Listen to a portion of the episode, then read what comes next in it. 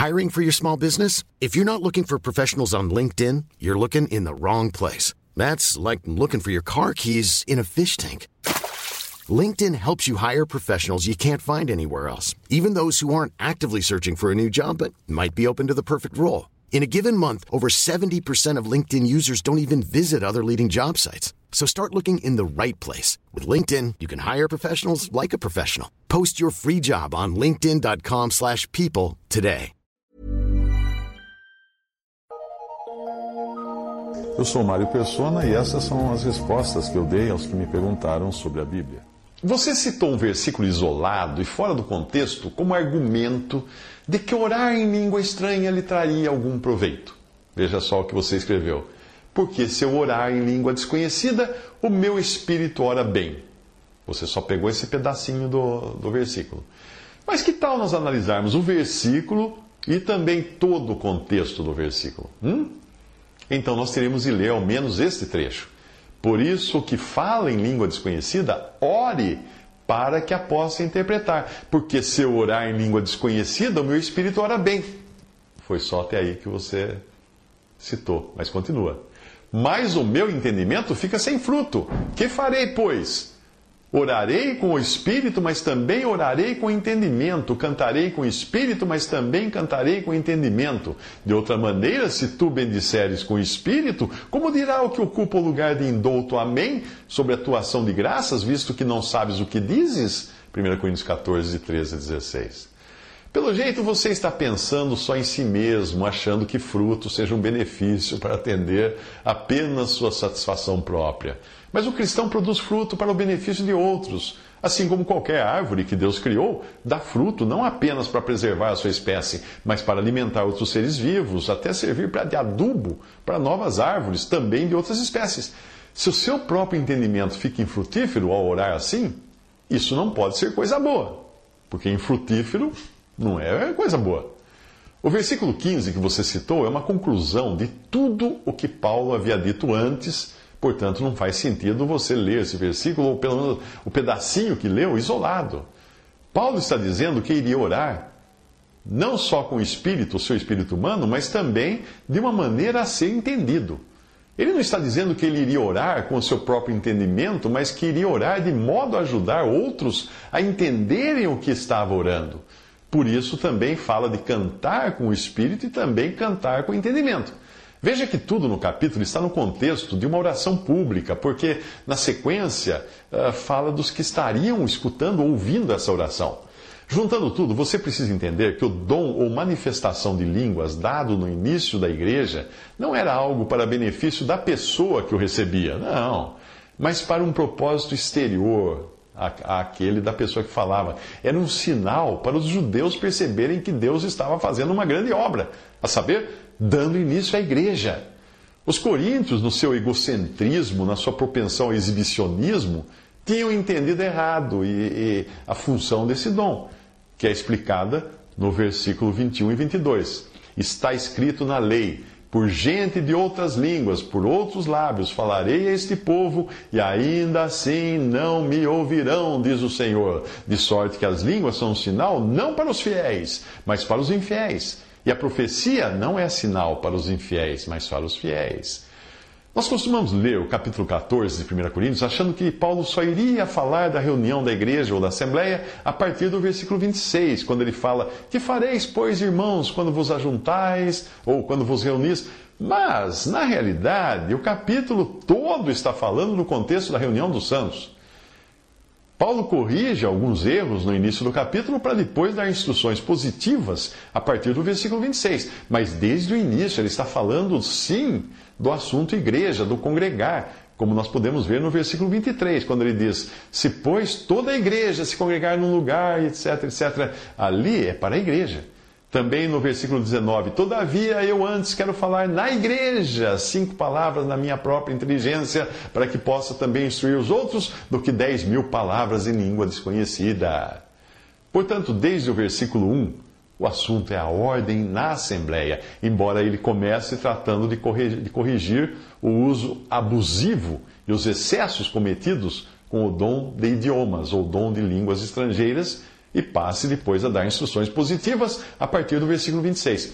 O que acontecia em Corinto, hoje, os pentecostais tentam repetir sem noção, sem necessidade, sem objetivo tendo alguns que usam dessa passagem isolada do versículo 14 como, como que se justificando. Você está vendo? Ali diz que Deus aprova sim que eu fale em línguas estranhas, porque se eu orar em língua estranha, o meu espírito ora bem. É. A questão aqui é que ele está falando em relação a todos os outros que estão na reunião da igreja ou assembleia. E o apóstolo vai mostrar que a alma ou o espírito do homem ora bem porque ora a Deus mas que, no entanto, o seu entendimento fica sem fruto. E quando é que o entendimento fica sem fruto? O fruto é, obviamente, o resultado daquilo que eu faço entre os irmãos. Então, quando eu profetizo, ou seja, falo da parte de Deus para as pessoas, eu falo aos outros para edificação, exortação e consolação. Mas se eu oro num idioma que ninguém entende, não há para os outros qualquer fruto ou benefício. Simples assim. É um engano achar que esses versículos de 1 Coríntios 14 estejam promovendo falar em línguas como algo que precisaria ser feito entre os santos. Ao contrário, se nós traduzirmos para o nosso modo atual de falar aquilo que Paulo está dizendo no versículo 20, ficaria algo assim: Gente, vocês precisam crescer e parar com esse comportamento infantil de ficarem aí querendo se exibir. Para com isso, gente. Ele não falou isso? Falou sim.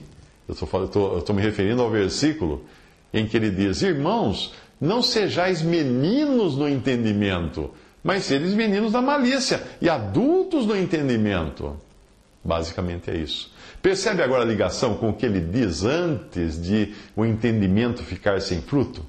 Paulo está dando um puxão de orelhas nos coríntios para eles pararem com aquela infantilidade. As línguas haviam sido dadas não como sinal para os fiéis, mas para os infiéis. Deus havia prometido no Antigo Testamento que falaria aos judeus em outras línguas, mas ainda assim eles não iriam ouvir. No primeiro capítulo desta carta, Paulo explica que os gregos buscam sabedoria, porém os judeus buscam sinais, manifestações visíveis e audíveis do poder de Deus. Os gregos queriam sabedoria porque era com o intelecto que eles mais se ocupavam e por isso que a Grécia foi o berço da filosofia. Os gregos eram muito ligados uh, nas coisas invisíveis, intangíveis, intelectuais, mesmo que não tivessem nada de espiritual nelas, muito mais do que nas visíveis e manifestas que agradavam os judeus. Sinais, milagres, acontecimentos. Os judeus, em toda a sua história, foram, por assim dizer, amamentados, embalados em, com sinais e maravilhas visíveis do poder de Deus como o mar se abrindo, colunas de nuvem e fogo por 40 anos no céu, destruição milagrosa de exército inteiro, etc. Eram sinais. Deus alimentava aquele povo, Deus movia aquele povo com sinais. Quando nós temos contato com irmãos saídos do meio pentecostal, a maior dificuldade é com aqueles que acham que falavam em línguas. É uma dificuldade tirar essa ideia de uma pessoa que foi criada no lugar onde ela estava, onde todo mundo vivia gritando palavras que ninguém entendia e alguns até alegando falar a língua dos anjos, quando nenhuma, nenhum lugar na Bíblia nós encontramos algum tipo de língua de anjos. Paulo, em 1 Coríntios 13, usou a expressão língua dos anjos numa série de suposições que incluem coisas que ele, obviamente, também não possuía e também não faria. A passagem diz: Ainda que eu falasse a língua dos anjos, ainda que eu conhecesse todos os mistérios e toda a ciência, ainda que tivesse toda a fé de maneira tal que transportasse os montes, ainda que distribuísse toda a minha fortuna, e Paulo não tinha fortuna nenhuma, para o sustento dos pobres, ainda que entregasse meu corpo para ser queimado, 1 Coríntios 13, de 1 a 3. Percebe que são suposições, é um modo de falar. Seria tão absurdo achar que ele falasse alguma língua dos anjos, quanto achar que eu sou o presidente dos Estados Unidos, caso eu faça uma suposição do tipo, ainda que eu fosse presidente dos Estados Unidos. Ah, o Mário é presidente dos Estados Unidos. Paulo falava, falava a língua dos anjos. Os anjos sempre aparecem falando uma língua humana. Isso nós vemos desde o Jardim do Éden, quando ainda não existia variedade de idiomas. Não existiam outras línguas senão uma, que era a língua com a qual Adão e Eva falavam com, entre si. E Deus com eles, e, e os anjos, e, e Satanás falava com, com Eva. a, a, a variedade de idiomas só viria mais tarde, na forma de um juízo de Deus. Ali no Éden, nós vemos Satanás, que é um querubim, falando com Eva numa língua que era a língua que Adão e Eva entenderiam. Nenhuma língua de anjo ali. Nós também vemos Deus falando com Adão e Eva numa língua que eles entendiam. Mesmo porque os diferentes idiomas só viriam a existir bem mais tarde, como um juízo de Deus contra os homens que construíram a Torre de Babel.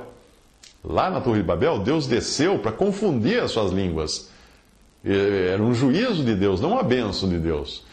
Ninguém devia se gloriar de falar muitas línguas, pois aqueles muitos idiomas que hoje existem vieram como uma repreensão dada por Deus para o fato de eles desejarem se fazer conhecidos, de ter um nome na terra que Deus, na própria terra que Deus tinha amaldiçoado, de serem independentes de Deus, como é sempre a questão relacionada ao pecado. Agora você vai querer se gabar de falar uma língua que ninguém entende ainda, e ainda, ainda por cima achar que isso é bíblico.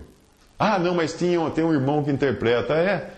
é então, quando, quando tiver um falando, veja aquele que está interpretando, se ele, se ele traduz as mesmas palavras sempre da mesma maneira. Não é. Em Atos 2, Deus dava uma amostra de estar revertendo aquele juízo para que na igreja todos pudessem se entender cada um no seu próprio idioma, e também para que aquilo fosse uma forma de convencer os judeus incrédulos de que Deus estava fazendo uma obra que não era no lugar onde originalmente Jeová havia colocado seu nome, que era o Templo de Jerusalém.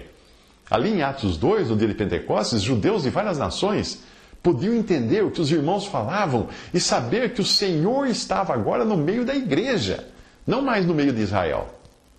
Naquele dia foram idiomas de diferentes nações que foram falados ali quando o Espírito Santo desceu na formação da igreja. Que idiomas? Bem, os nomes daquelas diferentes línguas poderiam ser outros na época, mas eu vou então eu vou adaptar a segunda nacionalidade de cada um que estava ali para dizer para você que os discípulos falaram ao menos umas 14 línguas. É. Eles devem ter falado partonês, medonês, elamitês, mesopotamianês, hebraico, capadociês, pontês, frigês, panfiliês, egípcio, egípcio líbio, sirenês, latim, hebraico. Bom, me desculpa por inventar esses nomes e idiomas, mas eu apenas segui a aparente regra que é dizer que portugueses falam português, italianos falam, itali falam italiano e alemães falam alemão. Uh, mas o meu exemplo é só para servir para você entender que falar em línguas é falar em idiomas, idiomas. A palavra estranhas que aparece depois de línguas em algumas versões da Bíblia não existe no original. Ela foi introduzida pelos tradutores, porque o sentido é mesmo o de idiomas. Faça uma busca no, no Google, procure por escola de línguas e veja se tem alguma escola que ofereça curso de línguas estranhas. não tem o resultado vai ter escolas de idiomas. É, inglês, inglês francês, espanhol, japonês, russo, uh, qualquer outra coisa. E qualquer pessoa sensata saberia que uma escola de línguas ensina idiomas e não algum tipo de blá blá blá blá blá, oriam malamás, sem sentido algum, como é comum nós encontrarmos nos meios pentecostais. Voltando a Corinto, nós encontramos aqueles irmãos querendo parecer mais espirituais e se orgulhar de seus dons. Uh, parece alguém que você conhece, não? Tudo não passava de egocentrismo, inclusive o argumento que você colocou de que alguém poderia orar em outras línguas porque o seu espírito iria ser beneficiado com isso. E os outros, né? Ninguém então ia mais se beneficiar? Aquilo que aconteceu no dia de Pentecostes, em meio àqueles judeus vindo de várias nações e ouvindo as maravilhas de Deus em seus próprios idiomas, era sim uma manifestação do Espírito Santo de Deus e não tinha ninguém ali falando o idioma angelical. Ali tinha partos e medos, elamitas, os, os da Macedônia, da Mesopotâmia, uh, Judéia, Capadócia, Ponto, Ásia, Frígia, Panfilha, Egito, partes da Líbia, junto a Cirene, forasteiros romanos, tanto judeus como prosélitos, cretenses e árabes. Atos 2, 9 a 11. Pode conferir e não vai encontrar alguém ali vindo do, de algum país angelical para que alguma língua de anjos fosse então apresentada no momento. As línguas eram inteligíveis, ou seja, aqueles que as ouviam sabiam exatamente o que eles estavam ouvindo. Não era blá blá blá. E agora em Corinto, nós encontramos pessoas achando que era um privilégio falar um idioma desconhecido, para todos os demais numa reunião de cristãos. Aquele dom, obviamente, tinha sua função naqueles primeiros dias da igreja, quando muitos judeus ainda precisavam ser convencidos de que o Senhor tinha deixado o templo, o templo de Jerusalém, para estar no meio de dois ou três congregados ao seu nome, conforme foi sua promessa em Mateus 18, 20. E por ser um dom ainda necessário naquele tempo, porque a manifestação do Espírito é dada a cada um para o que for útil, como fala em 1 Coríntios 12, 12 7, mais adiante, Paulo iria ensinar que se alguém falasse em línguas, deveriam ser dois ou três e que existissem intérpretes. Caso contrário, a pessoa deveria falar consigo mesma e com Deus, ou seja, falar com seus botões, falar silenciosamente. Com toda certeza, haveria ali judeus no meio deles, e o Espírito Santo de Deus estaria se manifestando de uma forma que os judeus fossem convencidos por aquele sinal, já que eles buscavam tantos sinais. Mas todo o escopo do que Paulo está falando é de que profetizar é mais proveitoso, em todos os sentidos, do que o falar em línguas. Pois o que profetiza fala aos homens de uma maneira que os homens entendem. Mas o falar em línguas numa reunião da igreja, sem intérprete, seria mera perda de tempo. Se você hoje entrar numa reunião de cristãos pentecostais, vai encontrar dezenas de pessoas gritando palavras sem qualquer sentido, todas ao mesmo tempo e achando que aquilo vem de Deus. Como pode vir de um Deus de ordem? Não vem. Existe na psiquiatria um distúrbio chamado glossolalia, que são pessoas que entram em transe e começam a falar numa outra língua sem terem aprendido. Quando eu era estudante, eu morei numa república de estudantes e uma noite eu fui acordado pelo colega que dormia no beliche acima do meu, falando inglês fluentemente. Eu tinha morado nos Estados Unidos, eu sabia inglês, mas ele não sabia nada de inglês. Não sabia falar inglês. Como é que ele estava falando inglês? E mesmo assim ele estava falando inglês dormindo.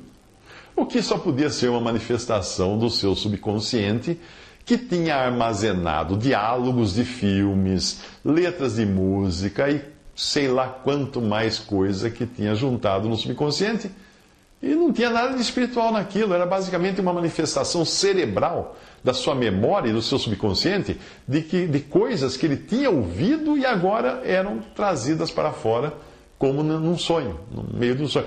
Todos nós sonhamos experiências que nós nunca tivemos, mas nada mais são do que construções cerebrais de uma coletânea de experiências visuais e auditivas que estavam gravadas no nosso cérebro, e este cérebro, então, de alguma maneira, colocou-as para fora, mas numa ordem que fizesse sentido para nós, quando nós estivéssemos dormindo, na forma de sonho, parecendo às vezes até real, e não é.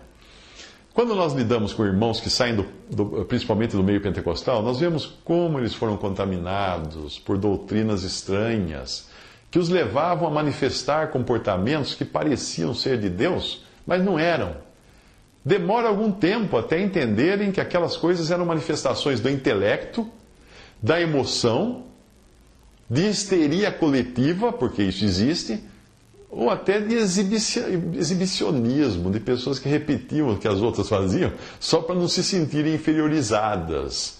Em algumas igrejas pentecostais, o pastor ensina a pessoa a falar em línguas. É, sabia disso?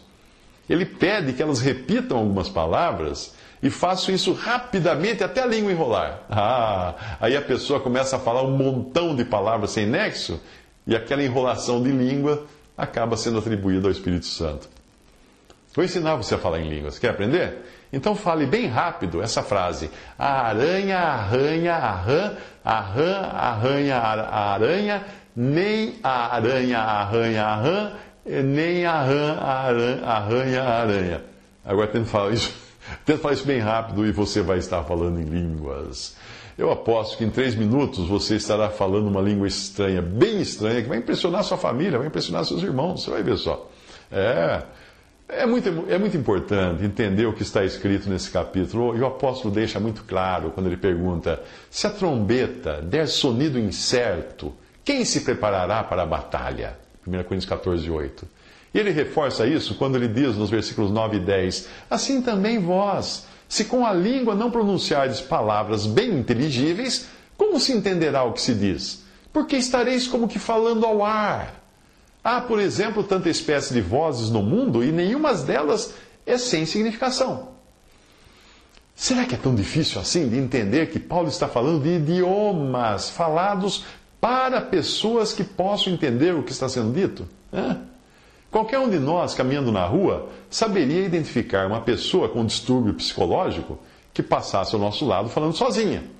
A menos que fosse alguém falando ao celular, né, com, com fone sem fio, não teria utilidade alguma as coisas que essa pessoa estivesse falando sozinha na rua, porque saberíamos que era um problema, uma pessoa com um problema psicológico, um problema psiquiátrico. Ele é louco, por isso que ele fala sozinho na rua. Por isso, Paulo começa no versículo 12 a falar de como nós devemos desejar dons espirituais que sejam para a edificação da igreja e não para algo que, mesmo que me traga satisfação, a mim, não traz qualquer fruto para as pessoas ao meu redor. Por isso, ele complementa: Que fareis, pois? Orarei com o espírito mas também orarei com o entendimento, cantarei com o espírito, mas também cantarei com o entendimento. De, só, de outra maneira, se tu bendisseres com o espírito, como dirá o que ocupa o lugar de indouto, o amém, sobre a tua ação de graças, visto que não sabe o que dizes, porque realmente tu dás bem as graças, mas o outro não é edificado. 1 Coríntios 14, de 15 a 17. Paulo era um homem ilustre, bem educado, que falava diferentes idiomas. Ele não tinha nascido na Judéia, ele era de Tarso ele que ficava na Turquia. Paulo era turco, mas ao mesmo tempo ele era romano, por sua cidade, cidade pertencer ao Império Romano. Ele devia falar turco, devia falar latim, devia falar também grego, que era a língua universal da cultura da época, devia falar hebraico, por ser judeu e educado aos pés de um dos grandes sábios do judaísmo, Gamaliel. Com essa bagagem toda, ele bem podia dizer, sem precisar se gabar por isso, ele podia falar assim: dou graças ao meu Deus, porque falo mais línguas do que vós todos. Todavia, eu antes quero falar na igreja cinco palavras na minha própria inteligência, para que possa também instruir os outros, do que dez mil palavras em língua desconhecida. 1 Coríntios 14, 18 a 19. Nos versículos 24 e 25, Paulo irá falar da vantagem de se profetizar. Se todos profetizarem e algum indouto ou infiel entrar, de todos é convencido, de todos é julgado. Portanto, os segredos do seu coração ficarão manifestos e assim, lançando-se sobre o seu rosto, adorará a Deus, publicando que Deus está verdadeiramente entre vós. Por isso é muito estranho quando nós encontramos cristãos pentecostais que argumentam que Deus está entre eles em suas reuniões por existirem pessoas falando línguas que ninguém entende. Percebeu o contraste com o que Paulo acabou de dizer? No entanto, aqui Paulo está dizendo o contrário, porque o falar na forma de profecia, falar da parte de Deus, proferir o que Deus diz em Sua palavra, é o que realmente irá convencer os incrédulos de que Deus está ali. A fé pelo ouvir, ouvir pela palavra de Deus, Romanos 10, 17 fala. Ouvir algo que possa, ouvir algo que possa entender. É isso que vai convencer alguém de que Deus está verdadeiramente se manifestando naquela reunião da igreja. E não ouvir um palavreado sem nexo. Qualquer, qualquer tribo da África, nos seus, nos seus uh, rituais uh, satânicos, tem gente falando em outras línguas. Você sabia disso? Pesquise. Um pouco antes, o apóstolo tinha esclarecido a função dos diferentes idiomas e a sua relação com os judeus, fossem eles indoutos, ou seja, recém-convertidos e com pouco conhecimento, ou infiéis, isto é, incrédulos. Ele disse assim: Está escrito na lei, por gente de outras línguas e por outros lábios falarei a este povo, e ainda assim não me ouvirão, diz o Senhor. De sorte que as línguas são um sinal não para os fiéis, mas para os infiéis e a profecia não é sinal para os infiéis, mas para os fiéis. Se, pois, toda a igreja se congregar num lugar e todos falarem línguas, e entrarem doutos ou infiéis, não dirão porventura que estáis loucos, mas se todos profetizarem e algum indouto ou infiel entrar, de todos é convencido, de todos é julgado. Portanto, os segredos do seu coração ficarão manifestos, e assim, lançando-se sobre o seu rosto, adorará a Deus, publicando que Deus está verdadeiramente no meio de vós. 1 Coríntios 14, 21 a 25.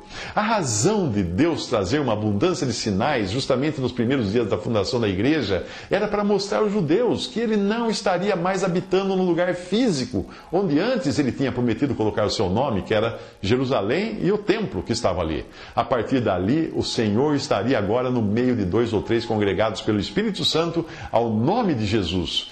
Em Atos 2, o Espírito havia descido do céu para formar a igreja como um só corpo, no qual as diferenças linguísticas perderiam sua razão de ser, porque era para os homens se entenderem, serem de uma só nação agora, não serem das muitas nações que foram divididas com a formação das diferentes línguas por ocasião da Torre de Babel. Uma ilustração que ajuda a entender os sinais e maravilhas que ocorriam no período inaugural da igreja é o que nós vemos no lançamento de um, de um empreendimento, de um condomínio numa cidade. Para lançar um prédio novo, a construtora costuma promover uma carreata, com todos buzinando, balançando bandeiras, tocando música alta, anunciando no alto-falante o lançamento do empreendimento. Aí as pessoas com bandeiras gritam, soltam rojões, tudo para chamar atenção para o lançamento daquele novo edifício ou daquele novo condomínio. E a mensagem publicitária é sempre a mesma: Este é o lugar para você morar. Deixe sua velha casa, venha para este apartamento novo e moderno Aqui tem varanda gourmet, piscina, salão de festas, academia de ginástica, etc, etc. Eles anunciam todas as vantagens da nova casa.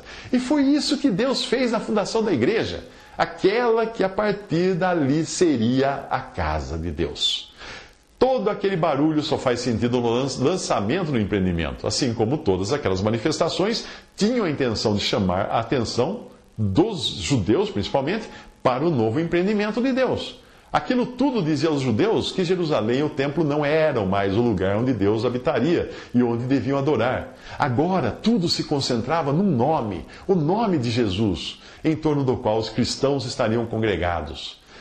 Eu moro num edifício de apartamentos que foi construído há mais de 30 anos e na época do seu lançamento, eu não sei, eu não estava aqui, mas devem ter feito toda essa promoção com carreata, rojões, etc. Mas hoje não faria sentido eu acordar de manhã com um pessoal soltando rojão na frente do prédio, com buzinas, meninas balançando bandeiras e tudo mais. Eu abriria a janela e diria: O que, que é isso, gente? As pessoas já estão morando aqui, vocês não precisam mais fazer barulho para avisar que o prédio foi construído. Para com isso, eu quero voltar a dormir. É isso que o pentecostalismo tenta fazer com a reunião dos cristãos com toda uma barulheira que já não tem sentido, porque a casa de Deus já está com mais de dois mil anos de construída, desde que foi lançado o seu alicerce. Raramente haverá um judeu numa dessas reuniões pentecostais que precise ser convencido da mudança do lugar onde o Senhor colocou o seu nome. Mas línguas estranhas faladas nesse meio são um problema muito mais grave do que os próprios cristãos ali poderiam imaginar. Eu explico a razão disso. Eu vou traduzir o que eu encontrei numa publicação. Abre aspas. Um missionário vindo da África estava passando férias na Europa. Ele visitava a reunião de oração de uma igreja pentecostal quando de repente ouviu uma oração em um dialeto africano que ele próprio conhecia. A oração nada mais era do que uma série de blasfêmias contra a Santíssima Trindade. O missionário saiu da sala para não se fazer participante daquelas ofensas. Ele esperou do lado de fora até a reunião terminar e aí ele disse àquela pessoa que tinha feito aquela oração em outra língua o que ela tinha realmente falado, para surpresa daquela pessoa. Fecha aspas, isso eu, eu li no, numa publicação chamada Charismatic uh, Fifties, The Verity of Ministries. Certamente era um espírito maligno influenciando quem falava, mas apenas o missionário era capaz de entender o que dizia, porque ele tinha vivido na África e conhecia a língua, daque, a língua daquela tribo. Do mesmo modo, quando alguém estiver dizendo amém para um monte de palavras que você não entende, já parou para pensar que pode estar concordando com alguém que está xingando você ou xingando sua mãe? Hã? Você não entendeu o que o outro falou lá? Blá, blá, blá, blá, blá, blá, blá, blá. Você fala amém, louva a Deus, louva a Deus. E aí você está xingando sua mãe? Ou pior ainda, blasfemando no nome de Jesus. Concordar com algo, porque o amém diz assim seja. Concordar com algo que alguém diz numa língua que você não conhece, no mínimo é imprudente. Eu vou contar aqui um caso, um caso engraçado que aconteceu com pessoas que eu conheço. Um brasileiro quis fazer uma brincadeira com seu futuro cunhado norte-americano, que veio ao Brasil pedir ao pai da noiva a mão dela em casamento. O pai da noiva não sabia inglês, então o americano pediu ao irmão da noiva que ensinasse uma frase em português que fosse o suficiente para dizer I wanna marry your daughter. Eu quero me casar com sua filha. O brasileiro, de brincadeira, disse a ele que em português ele devia dizer assim: Sua careca é bonita. E aí o, o americano decorou a frase, e quando ele uh, foi lá na casa do, do futuro sogro, passou maior carão, maior vergonha, quando na frente de todos disse ao futuro sogro: A sua careca é bonita. O sogro percebeu na hora a brincadeira e riu muito. E eu espero que isto sirva para você perceber a ingenuidade, quer dizer amém, quer concordar com algo que você não sabe o que, o que quer dizer. Será que você nunca cogitou na possibilidade de aquela manifestação que chamam de línguas ser causada por fingimento? Hum? Por problemas psicológicos da pessoa? Por um ataque de histeria? E às vezes até de histeria coletiva, isso existe, pesquise. Ou até por influência demoníaca, como no, demoníaca, como no caso daquela reunião de oração que, que eu citei, daquela publicação. Como você vai saber se você não entende o que a pessoa diz? Como vai dizer amém para isso? Muitos cristãos, influenciados pela doutrina pentecostal, que tanto escândalo tem trazido ao testemunho cristão, principalmente com a sua variante neopentecostal e os seus pregadores da prosperidade, agora nadando em dinheiro, muitos desses podem estar agora mesmo fazendo ingenuamente a obra do diabo, dizendo amém para espíritos imundos que estão profanando o nome de Jesus. São inocentes e úteis, esses que dizem amém porque não entendem, para aquilo que não entendem. Estão na, nas mãos de espíritos malignos. Os anjos, caídos ou não, estão por toda parte, inclusive observando os cristãos. Veja a passagem. Para que pela igreja a multiforme sabedoria de Deus se torne conhecida agora dos principados e potestades nos lugares celestiais. Efésios 3,10. Os anjos estão observando tudo o que a igreja está fazendo. E eu fico imaginando quantos desses falam assim, gente, que coisa ridícula, o que, que, que essa gente está falando lá? Nem eu, que sou anjo, não estou entendendo o que eles estão dizendo. Aqueles que são seduzidos pela busca de sinais e maravilhas, numa época de tamanha ruína do testemunho cristão, como esta que nós vivemos, estão apenas engrossando as fileiras dos que um dia receberão um homem que será mestre em fazer milagres porque surgirão falsos cristos e falsos profetas e farão tão grandes sinais e prodígios. Ora, o aparecimento do iníquo é segundo a eficácia de Satanás com todo poder e sinais e prodígios da mentira.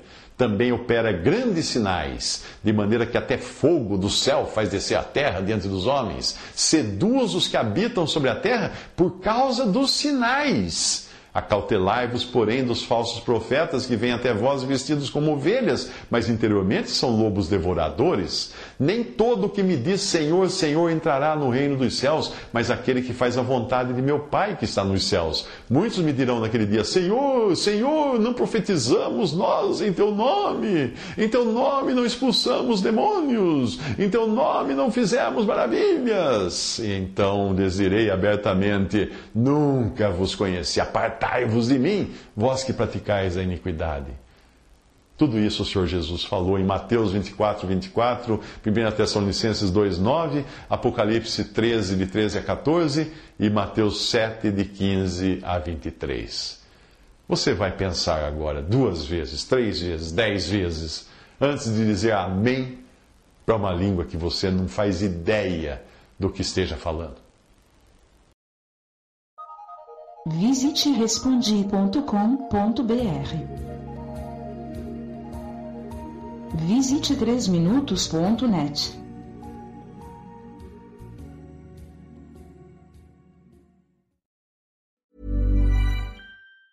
Hey, it's Danny Pellegrino from Everything Iconic. Ready to upgrade your style game without blowing your budget? Check out Quince. They've got all the good stuff shirts and polos, activewear, and fine leather goods all at 50 to 80% less than other high-end brands. And the best part? They're all about safe, ethical, and responsible manufacturing. Get that luxury vibe without the luxury price tag. Hit up quince.com slash upgrade for free shipping and 365 day returns on your next order. That's quince.com slash upgrade.